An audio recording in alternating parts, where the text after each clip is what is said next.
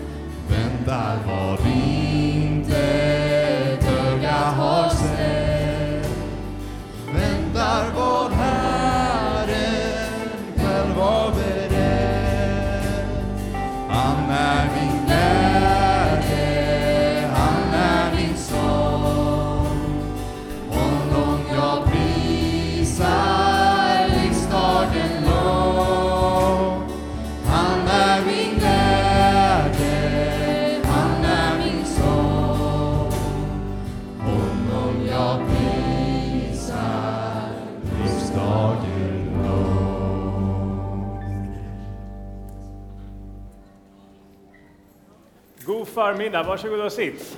Och varmt välkomna till Aspenkyrkan. Välkomna ni som är här i lokalen, välkomna du som är med oss via Youtube eller närradio. Extra varmt välkommen till dig som är här för första gången, eller kanske tillbaks här för en, på länge. Roligt att ni alla är här idag.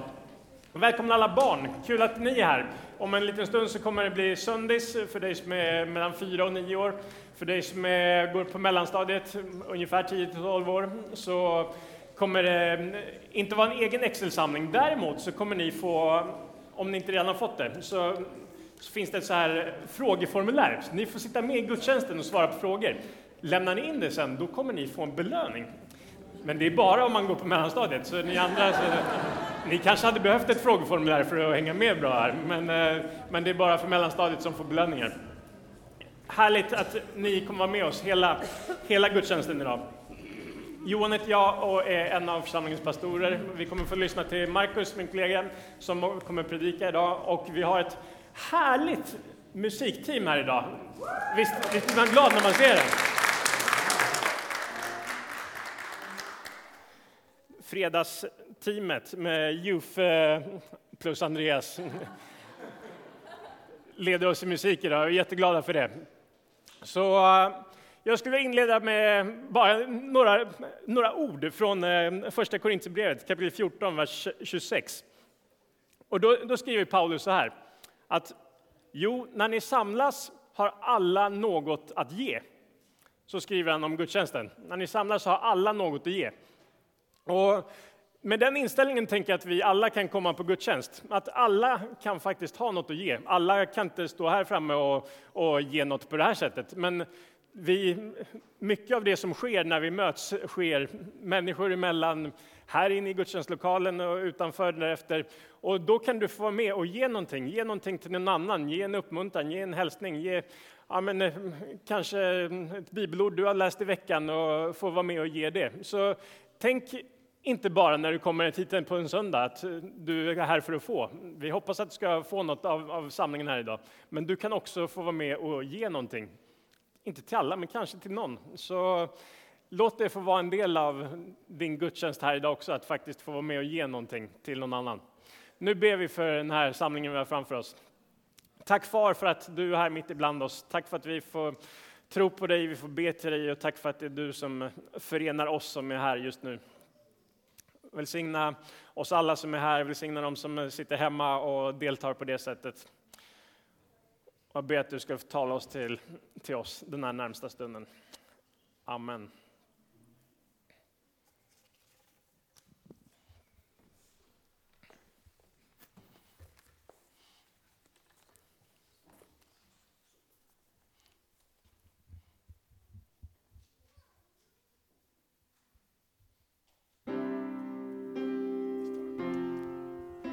Vi ställer oss upp igen.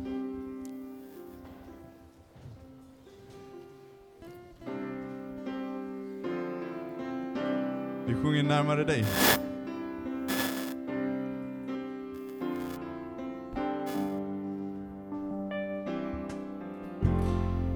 I hjärtat stiger sången, en tacksamhet så stor för allt som du gjort.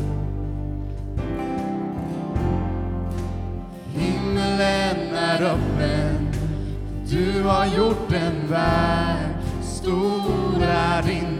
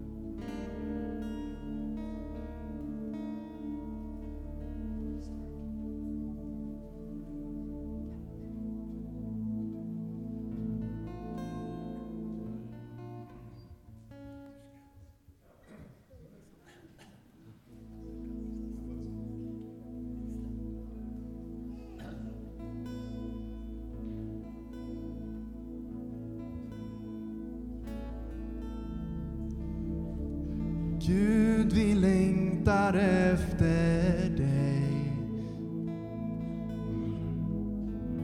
Och den frihet som du ger. Vi vill se dig som du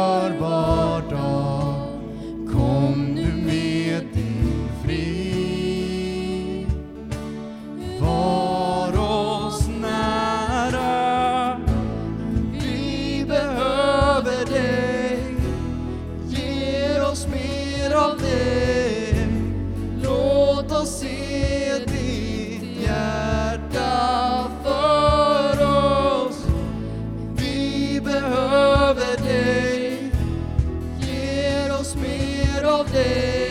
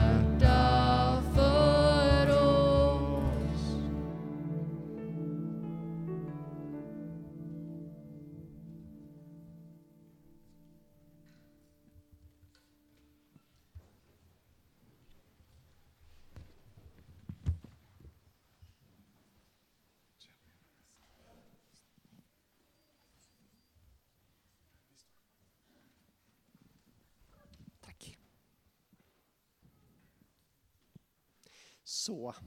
Eh, vi ska ha söndagsskola idag. Och alla som är, nu ska vi se om jag kommer ihåg åldrarna rätt. Tack.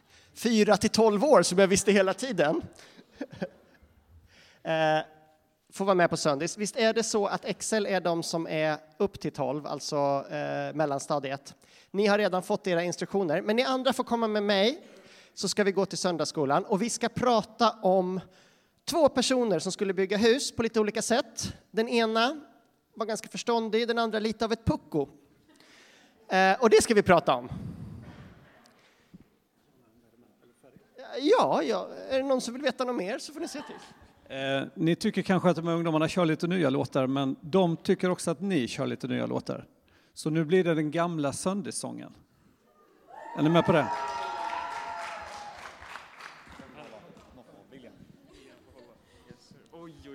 Ja, bra,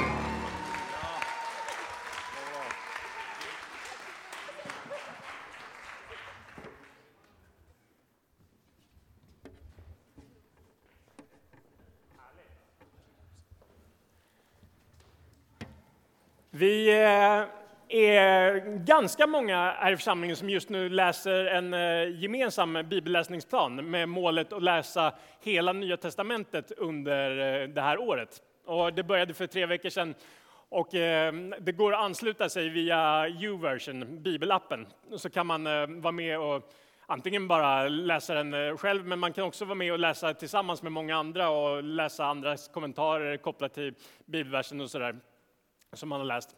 Och eh, du får gärna vara med, och, eh, om du liksom vill vara med på den gemensamma, så enklast är att du lägger till mig som eh, vän i bibelappen och sen kan jag bjuda in dig till, till den bibelläsningsplanen. Det finns också på hemsida och sådär, så kan du hitta länk till just den, den eh, läsplanen som vi läser gemensamt. Just nu håller vi på att läsa i Lukas evangeliet. Och eh, då eh, talas det bland annat om, eh, om eh, pengar. Och om en liten stund ska du få möjlighet att vara med och ge till vår församlingsarbete. Men så här står det i Lukas evangeliet kapitel 16 och vers 9-12. Och jag säger er, skaffa er vänner med hjälp av den ohedlige mammon, så att de tar emot er i de eviga boningarna när mammon har tagit slut. Den som är trogen i smått är trogen i stort, och den som är ohedlig i smått är också ohedlig i stort.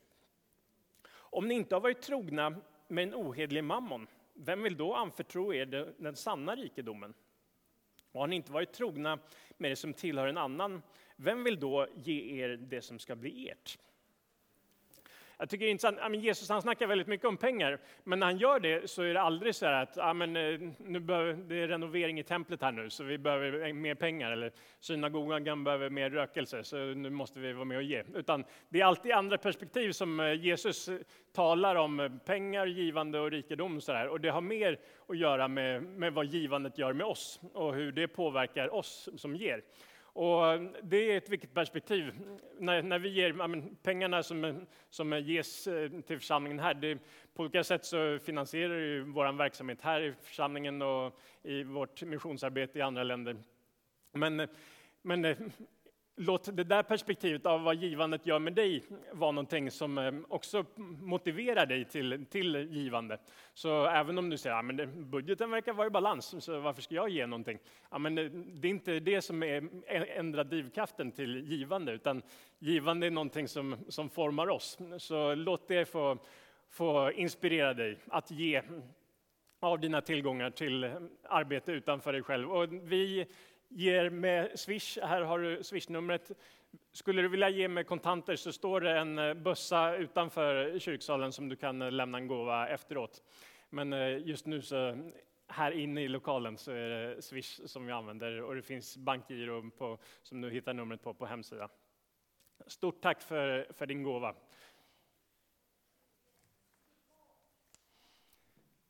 Och då ska teamet köra en eh, sång innan predikan här. Men vi, vi ber också för eh, vår ekonomi och det vi, det vi samlar in. Tack far för att du har gett oss allt, du har gett oss livet och tack för att vi kan få vara med och, och ge till ditt verk på olika sätt i den här världen. Hjälp oss att hantera ekonomi på bästa möjliga sätt och, och så att varje krona som ges får göra skillnad för människor på olika sätt. Amen. Vi ska sjunga en låt som, den kan vara ny för många av er. Vi har kört den en del på vår nyårskonferens som vi åkte på i Västerås. Um, ja, tack. Um, så jag tycker ändå vi ställer oss upp och så skulle jag vilja uppmana er till att försöka sjunga med om det går. Vi kommer också köra sticket många gånger, så ni kommer hinna lära er den mot slutet av låten.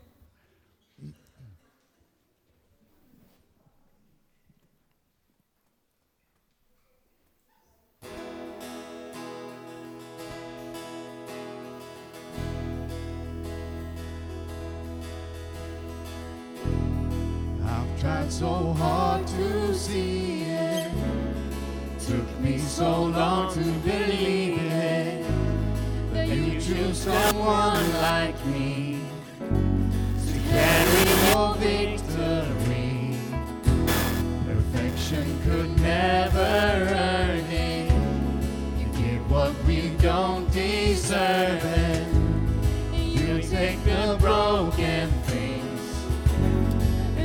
them to glory. You are my champion. Giants fall when you stand undefeated. Every battle you won. I am who you say I am. You crown me with confidence. I am seated in the place, with the one who has conquered it all. Now I can finally see it. You're teaching me how to receive it. So let all the striving cease. This is my victory. Now I can finally see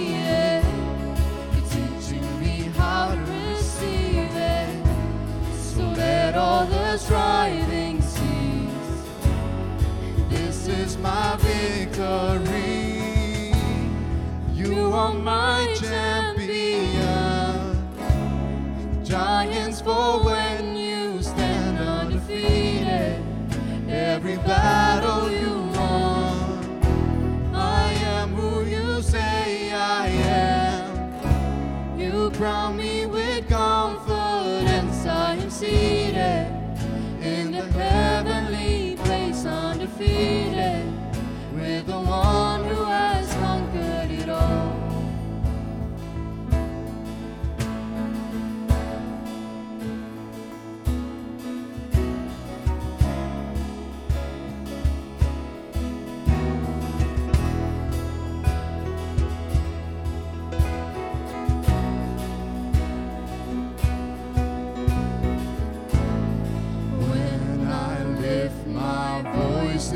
now.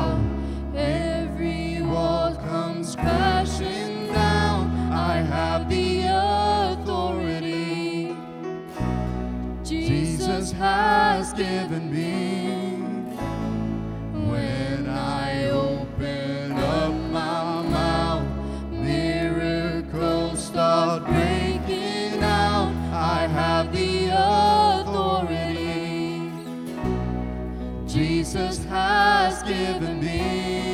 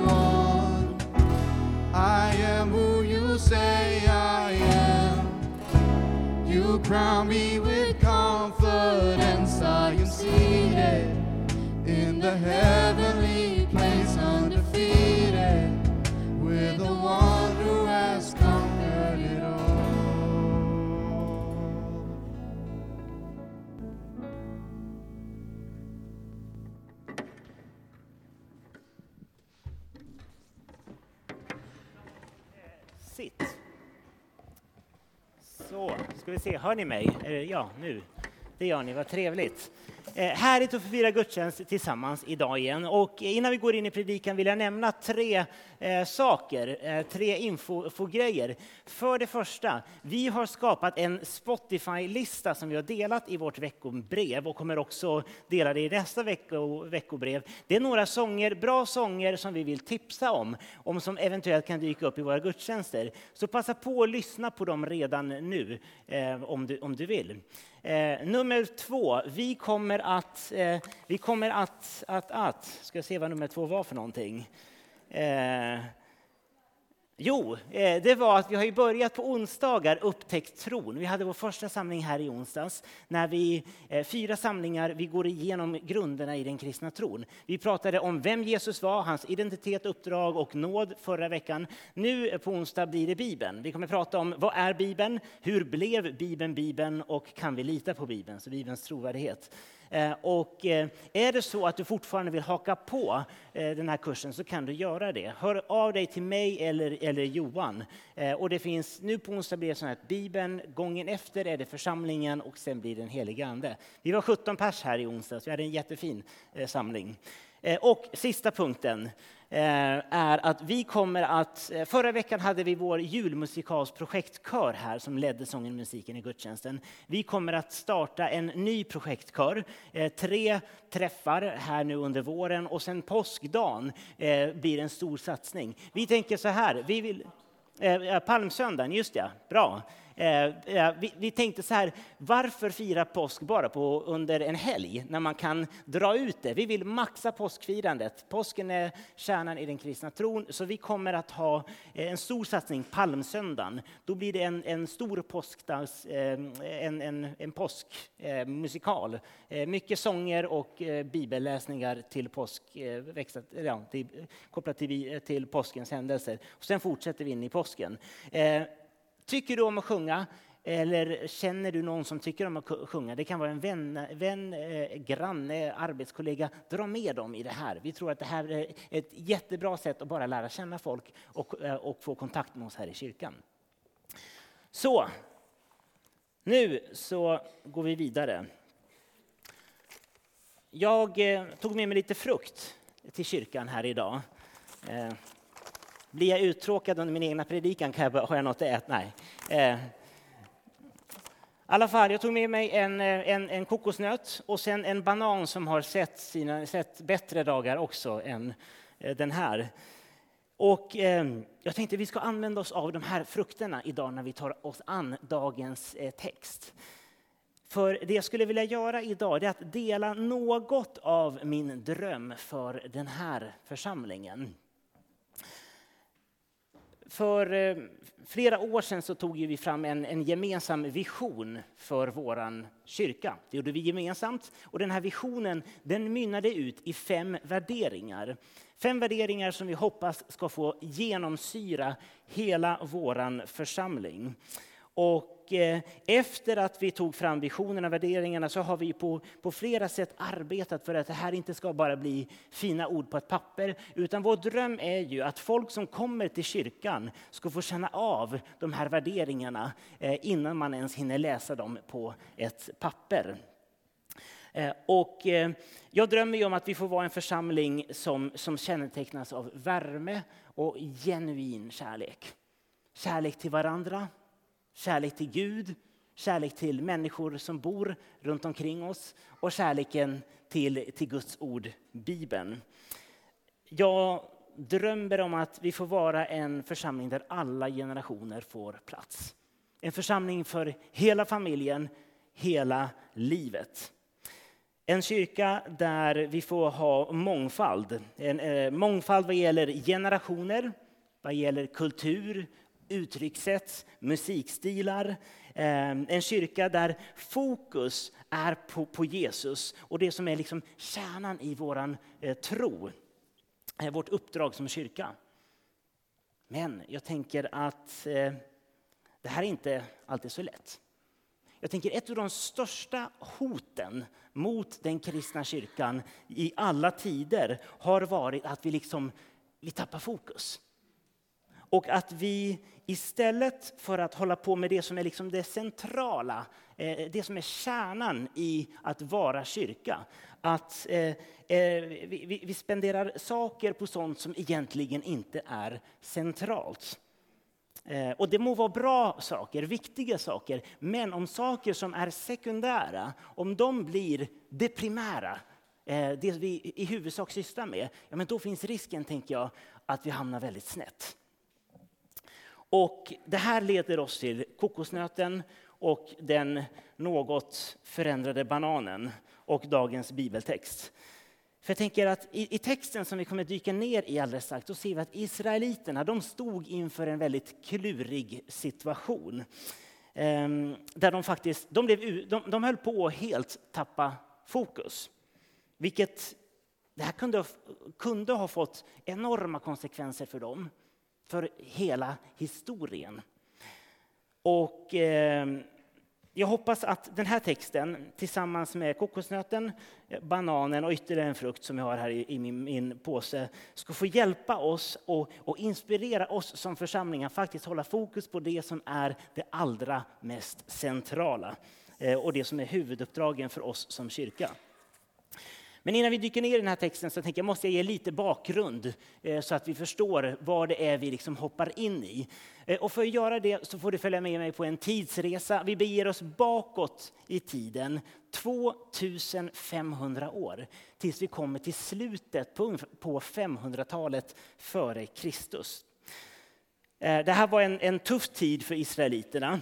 Eh, det babyloniska riket det var dåtidens stormakt. De hade trängt sig in i Israel, man hade kommit in i staden, bränt Jerusalem och tagit med sig eh, folket som fångar in, i, in till Babylon. Och folket de var, de var i spillror.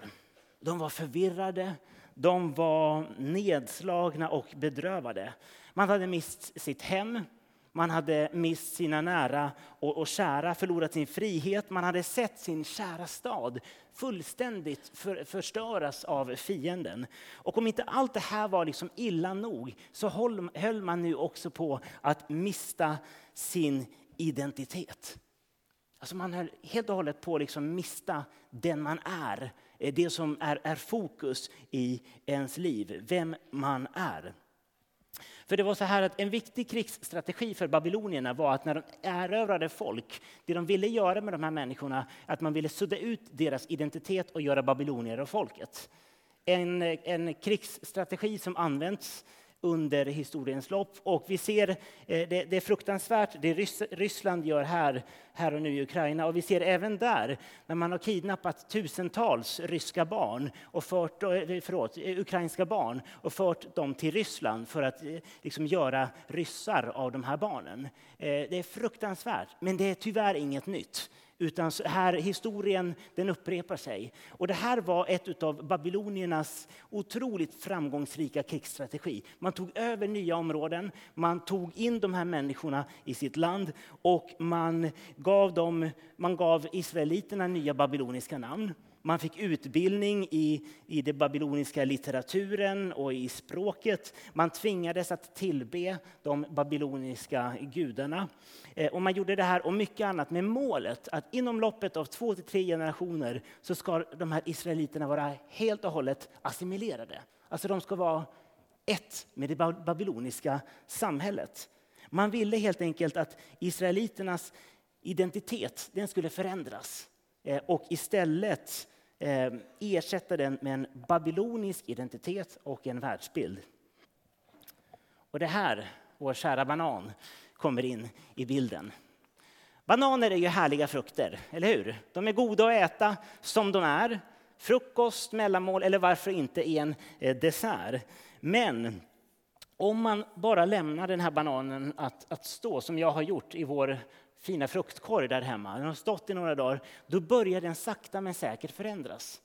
Först uppstår små fläckar, ni vet hur det kan vara. Då brukar de fortfarande vara goda. Min fru eh, är övertygad om att de eh, faktiskt är som bäst när de ser ut så här, men jag har en annan åsikt om det. Men ni vet, eh, det blir liksom fläckar på dem, de blir lite mer och mer bruna. Konsistensen börjar ändras. Där inne blir det också lite geggigt och så där. Och, och sakta men säkert så tappar Tappar den här stackars bananen sin ursprungliga färg och sin konsistens.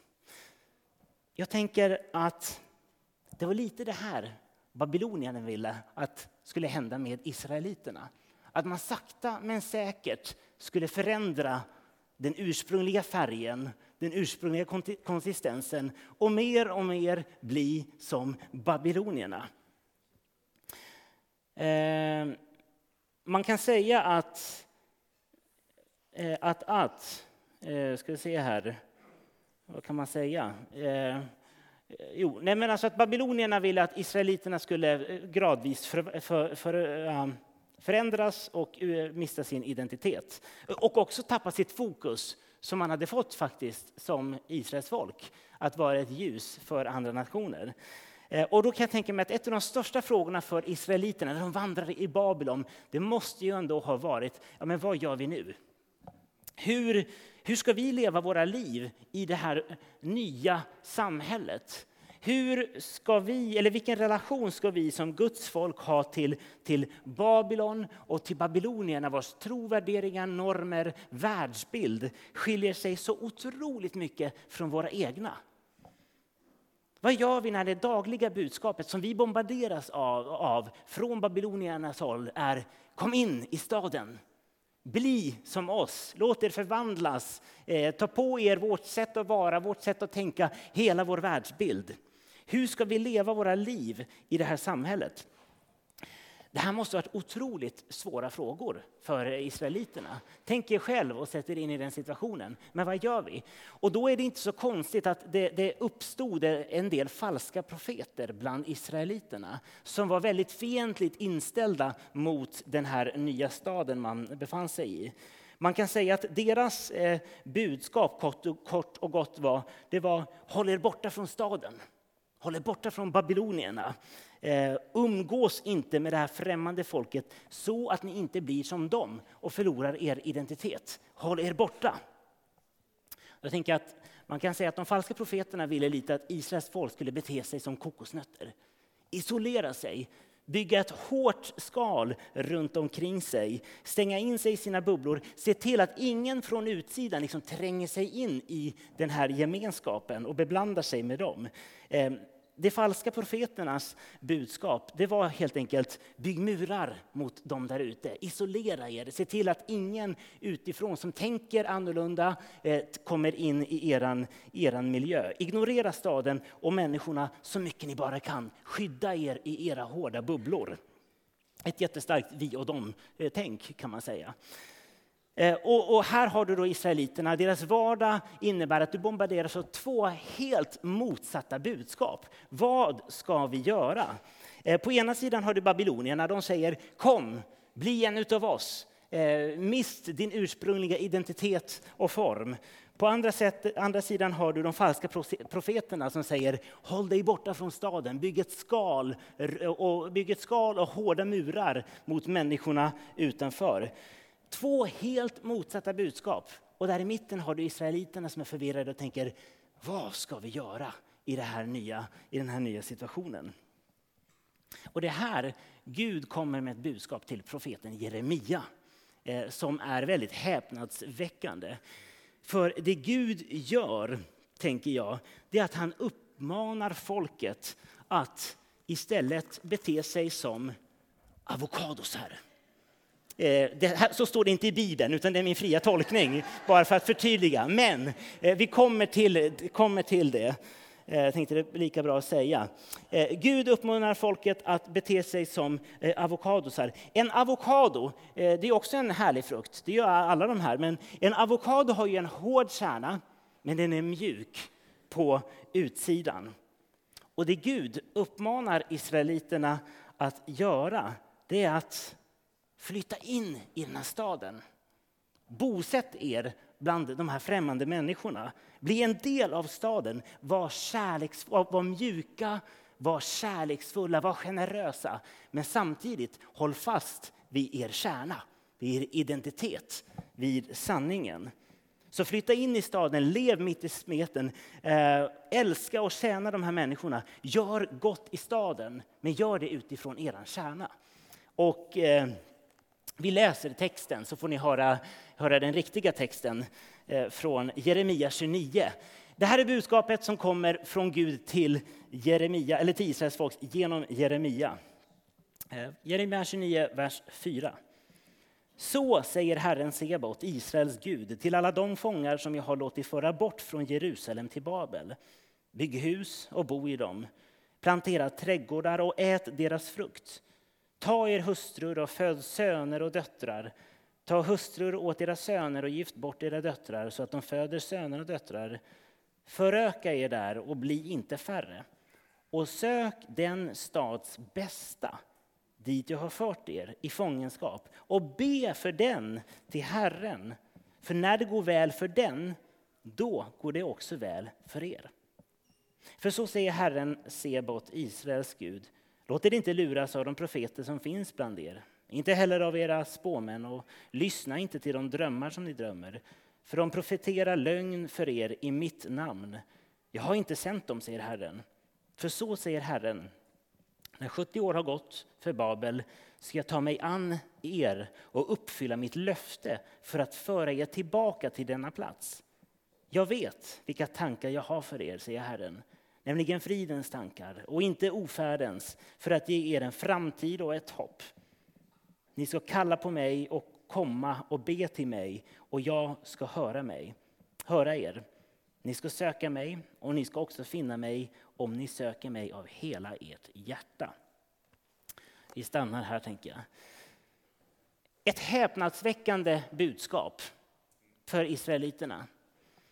Alltså tänk dig själv hur det måste ha känts. Vad då ska vi, vi som har blivit bortförda, vi som har sett våra hem brännas, vi som har sett våra familjemedlemmar slaktas, ska vi nu älska och tjäna det här folket? Ska vi göra gott mot dem som har gjort allt det här mot oss? Det måste ju ha låtit helt absurt. Men det är exakt det som Gud kallar folket till. Bli en del av staden.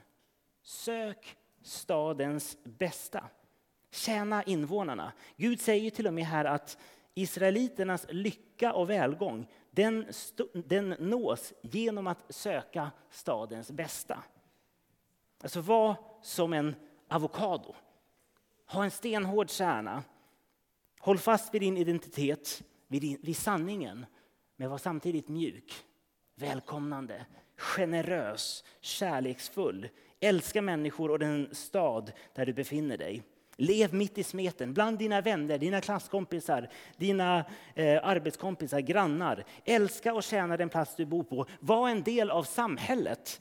Eh, samtidigt som du stenhårt håller fast vid din identitet, vid kärnan, vid sanningen. Lägg märke till vad Gud inte säger här. Han säger inte att folket liksom ska blunda för ondska och orättvisa i staden. Det säger han inte. Han säger inte heller att de ska kompromissa med deras tro, värderingar och, och övertygelser. Allt det här ska de ju faktiskt hålla fast i. Eh, de ska inte låta babylonierna sudda ut deras identitet som Guds folk. Men man ska inte heller dra sig undan och isolera sig. Utan eh, man ska istället leva utifrån avokadoprincipen. Håll fast vid trons kärna, men var samtidigt mjuk, kärleksfull, välkomnande mot andra. Jag tänker att den kristna kyrkan den har under alla tider levt mellan en spänning eh, mellan de här två, två dikena. I det ena diket så hittar man en gemenskap med ett hårt skal som, som betonar sanningen. Det är sanning, sanning och sanning. Och I den här gemenskapen ryms inte nåden, utan det kristna livet det reduceras till lagar och, och regler och förordningar som man ska följa. En väldigt hård gemenskap. I det andra diket tänker jag så hittar vi gemenskaper som är så mjuka att sanningen helt och hållet har vattnats ut eller håller på att urvattnas. Eh, och det enda som ryms i den här gemenskapen det är bara kärlek och, och nåd. Jag tänker det här är ju två diken. Och eh, varken det ena eller det andra diket ger en bild av vad det kristna livet eller vad den kristna kyrkan egentligen ska handla om. För jag tänker, Jesus, han är ju den bästa, han är det bästa exemplet på en person som rymmer både nåd men också sanning. Eh, Jesus, han, han hade en hård kärna. Han höll fast vid sanningen stenhårt, men samtidigt så finns det ingen som var så mjuk, så kärleksfull, så generös och välkomnande som, som Jesus var. Johannes säger i början av sitt evangelium att Johannes, evangel eh, Johannes evangeliet kapitel 1, vers 14, att ordet, det är Jesus, ordet blev kött och bodde bland oss. Och vi såg hans härlighet, den härlighet som den enfödde har eh, från Fadern. Och lyssna nu, han var full av både nåd och sanning. Och jag tänker vi ser det här rakt igenom eh, i Jesu liv. Hur han konstant är full av både nåd och sanning. Det kan samex eller de två samexisterar i Jesus. Ehm, bara för att nämna ett exempel. Ehm, många, vet, eh, och många, av er, många av er kommer ihåg berättelsen eh, i Bibeln där en, en otrogen kvinna blir tagen på bar gärning. De religiösa ledarna de tar henne, de släpar henne framför Jesus och de tänker att ja, nu ska vi sätta honom på prov och se vad han säger. Äktenskapsbrott på den här tiden det var någonting som straffades med döden. Så de här ledarna de släpar fram kvinnan till Jesus och slänger henne vid hans fötter och så säger de vad ska vi göra nu? Vad säger du? Och eh, Jesus han säger så här i Johannes evangeliet kapitel 8, vers 7. Den som är utan synd kan kasta första stenen på henne. Det blir helt tyst. Jesus han möter den här kvinnan med så mycket kärlek, värme, genuin omtanke. Och när de religiösa ledarna hör det här, men då, då skäms de. De inser att men vi alla missar målet. De lämnar henne eh, och, och Jesus. Och kvar där blir bara Jesus och den här kvinnan. Och Jesus säger, inte heller jag dömer dig. Alltså vilken, vilken mjukhet, vilken generositet, värme och kärlek. Men han slutar inte där. Vi måste fortsätta läsa hela berättelsen. Han lägger till, gå och synda nu inte mer. Alltså med andra ord, det du gjorde, ja men det var fel. Du missade målet. Omvänd dig nu, gå och synda inte mer. Hänger ni med? Båda delarna finns i Jesu respons, både nåd eh, och, och, och, och sanning. Eh, och jag tänker, vi ser det här gång på gång när Jesus möter människor. Han är mjuk, han är otroligt generös eh, och mer kärleksfull än någon någonsin kan vara. Men samtidigt håller han stenhårt fast vid sanningen också. Så nåd och sanning, det ryms till 100 procent i Jesus. Och det är därför tänker jag, min dröm för vår församling är att vi får vara en avokadoförsamling. Att som församling får vi leva utifrån avokadoprincipen men också i våra enskilda liv. Kärnan, trons kärna, vår teologiska linje i församlingen, den är oförhandlingsbar.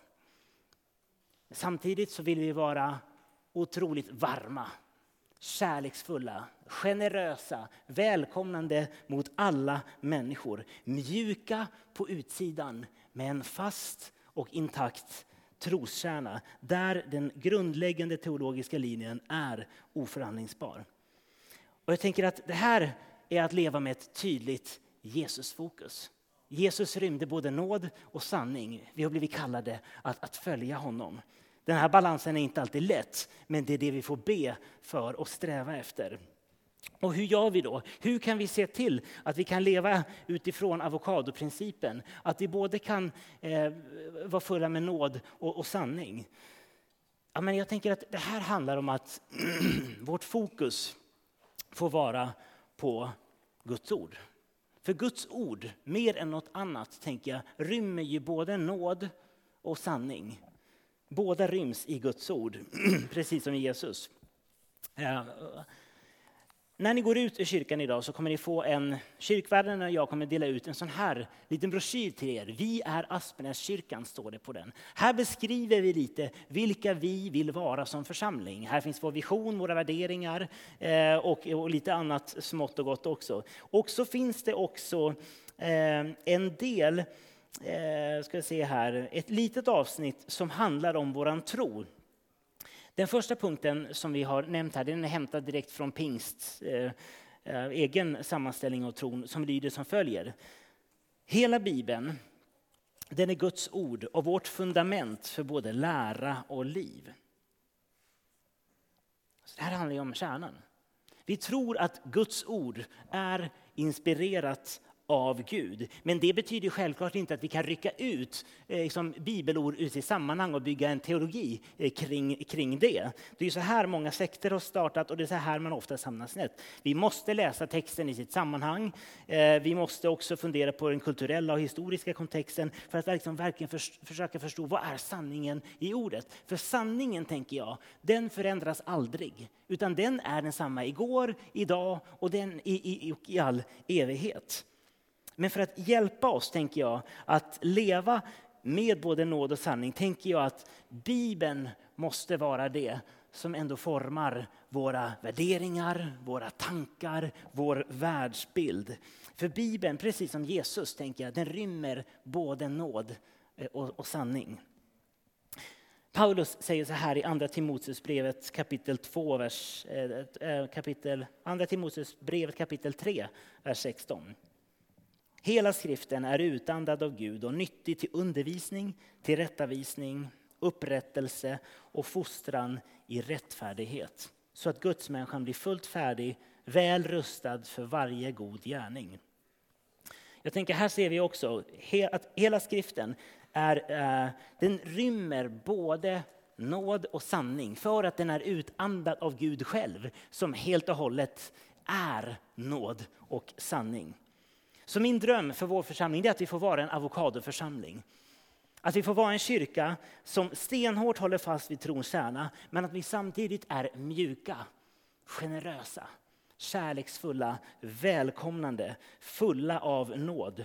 Eh, um, att det här får vara en gemenskap där både nåd och sanning kan samexistera och få plats. Och också att vi faktiskt är tillräckligt ödmjuka så att vi låter Guds ord, um, att vi låter Guds ord tala in i våra liv. Utmana våra attityder, normer, värderingar och tankar. Att vi helt enkelt låter Guds ord forma oss och göra oss mer lik Jesus. Som människor som lever med nåd och sanning. Och att det här får vara en församling där vi individuellt men också gemensamt som församling söker stadens bästa. Att vi där vi är, mitt i vår vardag, får söka gott älska människor utifrån våran kärna. Nu ber vi tillsammans. Gud, vi tackar dig för att du är full av nåd och sanning. Tack att vi får komma till dig och vi får veta att vi kommer inte till dig på grund av våra egna gärningar eller våra, vad, det, vad vi själv har uträttat, utan vi får komma till dig. Vi är alla i samma båt. Vi har missat målet, men i dig så får vi ta emot nåd. Du öser din nåd över oss dagligen. Men tack Gud att du lämnar oss inte där heller, utan du vill ta med oss på en resa. En resa där ditt ord får forma oss, Eh, där du får genom din heliga Ande förvandla oss och göra oss till de människor som, som du vill. Jag ber att du hjälper oss som individer, hjälp oss också som församlingar att hitta den här balansen. Att vara med och odla en gemenskap där, där nåden får plats, eh, men också en gemenskap där också sanningen får plats. Att nåd och sanning kan få samexistera. Eh, vi ber dig heligande om din vishet och jag ber att, att det här får vara en plats där vi får känna att men, eh, oavsett vad jag har i bagaget, oavsett vad jag har gjort eller oavsett vad jag kanske inte har gjort så får jag mötas av din nåd Gud när jag kliver in här genom dörrarna. Eh, tack för vår församling, för alla fantastiska människor som är med i den här gemenskapen. Tack att vi får lära oss från varandra. Vi, får, eh, vi har en stor mångfald vad gäller så mycket i vår församling. Eh, men det som förenar oss det är vår tro på dig Jesus. Och tack att vi får alldeles strax här fira nattvard. Vi får minnas hur du tog på dig vår synd, vår skuld när du dog för oss. Så att vi kan bli helt och hållet förlåtna och få ta del av din underbara nåd. Vi tackar dig för det här Jesus. Amen.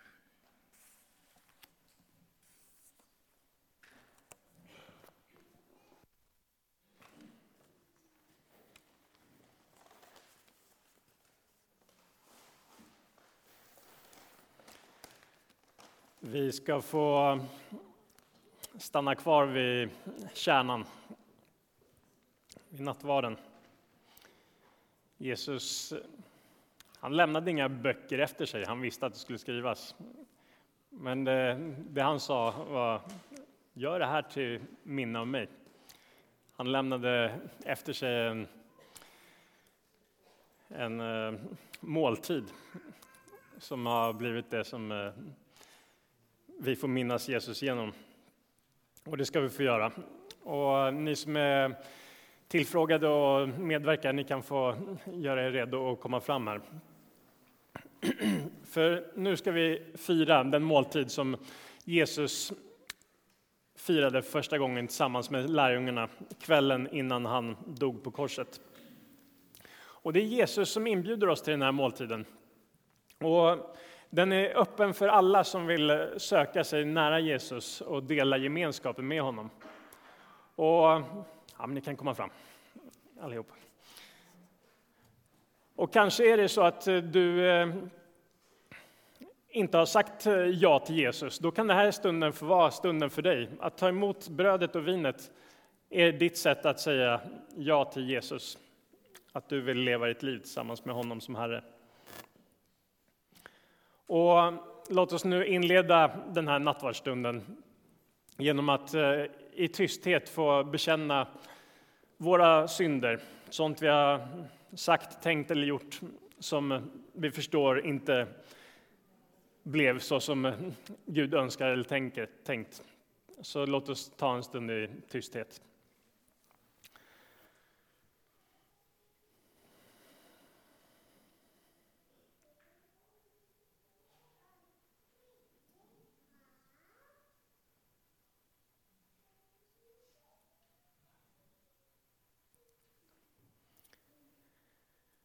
Vi bekänner inför dig, helige Gud, att vi ofta och på många sätt har syndat med tankar, ord och gärningar.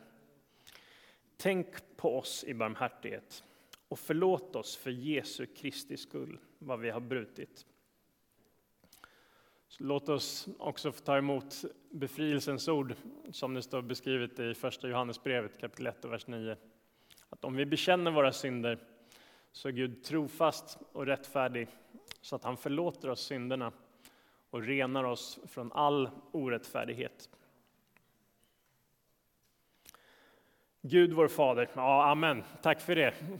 Fantastiskt, vilket budskap. Gud vår fader. Tack för att vägen till dig alltid är öppen genom Jesus Kristus. Hjälp oss att leva i din förlåtelse. Stärk vår tro, öka vårt hopp och uppliva vår kärlek. Amen. I den natten då Herren Jesus blev förrådd tog han ett bröd. Han tackade Gud, bröt det och sa Ta och ät. Detta är min kropp som blir utgiven för er. Gör detta till minne av mig. Likaså tog han bägaren. Så här ser de ut som vi firar nattvard med här idag. Han tackade, han gav åt sina lärjungar och sa Drick av den alla. Detta är mitt blod, det nya förbundets blod som blir utgjutet för er till syndernas förlåtelse.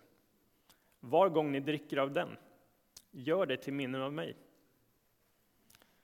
Var gång ni äter det brödet och dricker den bägaren så förkunnar ni alltså Herrens död till dess han kommer.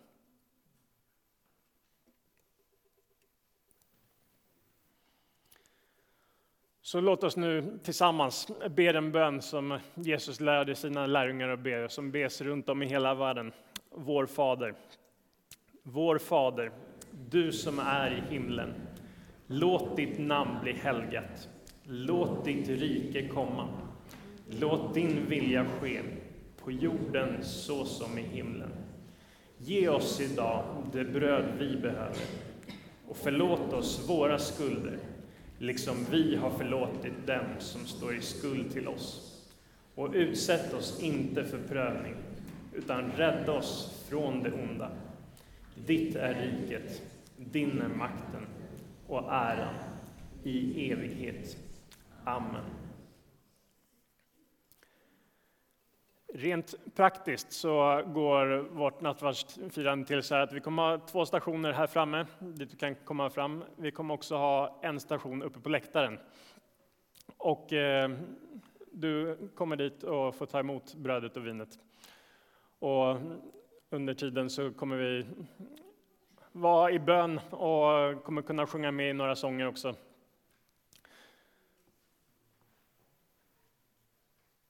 Så välkommen nu att delta i Herrens måltid. Allt är förberett.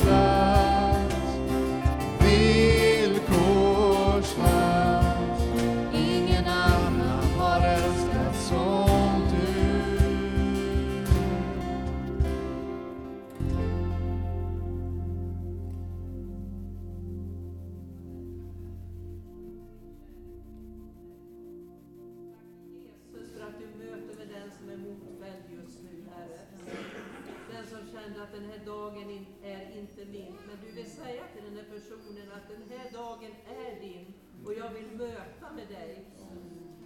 Det är en hälsning från Herren till dig.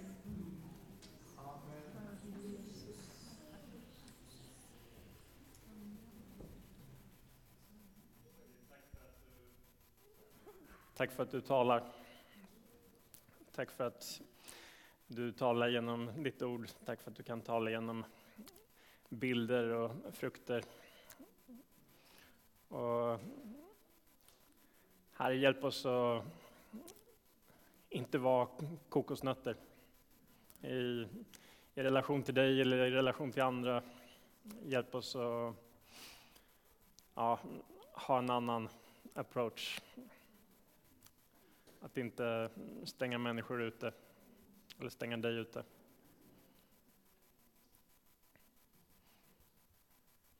Tack för den här stunden. Tack för att du ja, igen och igen bara vill påminna oss om hur mycket du älskar oss. Vad du var beredd att göra för oss. Tack för att vi får påminna med oss om det tillsammans på det här sättet. Amen. Varsågoda och sitt. Vi eh, nästan färdiga här framifrån för idag. Jag vill bara informera om, eh, om eh, en grej. Och eh, det har stått i nyhetsbrev som vi skickar ut att ja, men Marcus har redan nämnt om upptäckt tron som är igång och, och som sagt, vill du ansluta till den så kan du få göra det. Efter eh, sportlovet, alltså under mars, så kommer vi ha en ny fyra veckors serie som vi kallar Upptäck dina gåvor.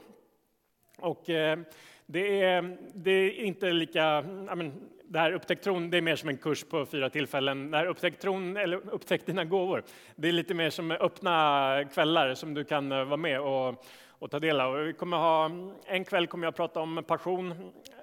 Kväll nummer två kommer Niklas Josefsson som jobbade här en gång i tiden. Han eh, jobbar med, som med ledarcoaching. Han kommer prata om styrkor utifrån ett mer sånt, ja, men, sånt som man pratar om i affärsvärld och annat också. Liksom den, eh, det synsättet på, på eh, gåvor och vilka vi är. Och sen kommer vi ha två tillfällen med Roine Svensson om de andliga gåvorna.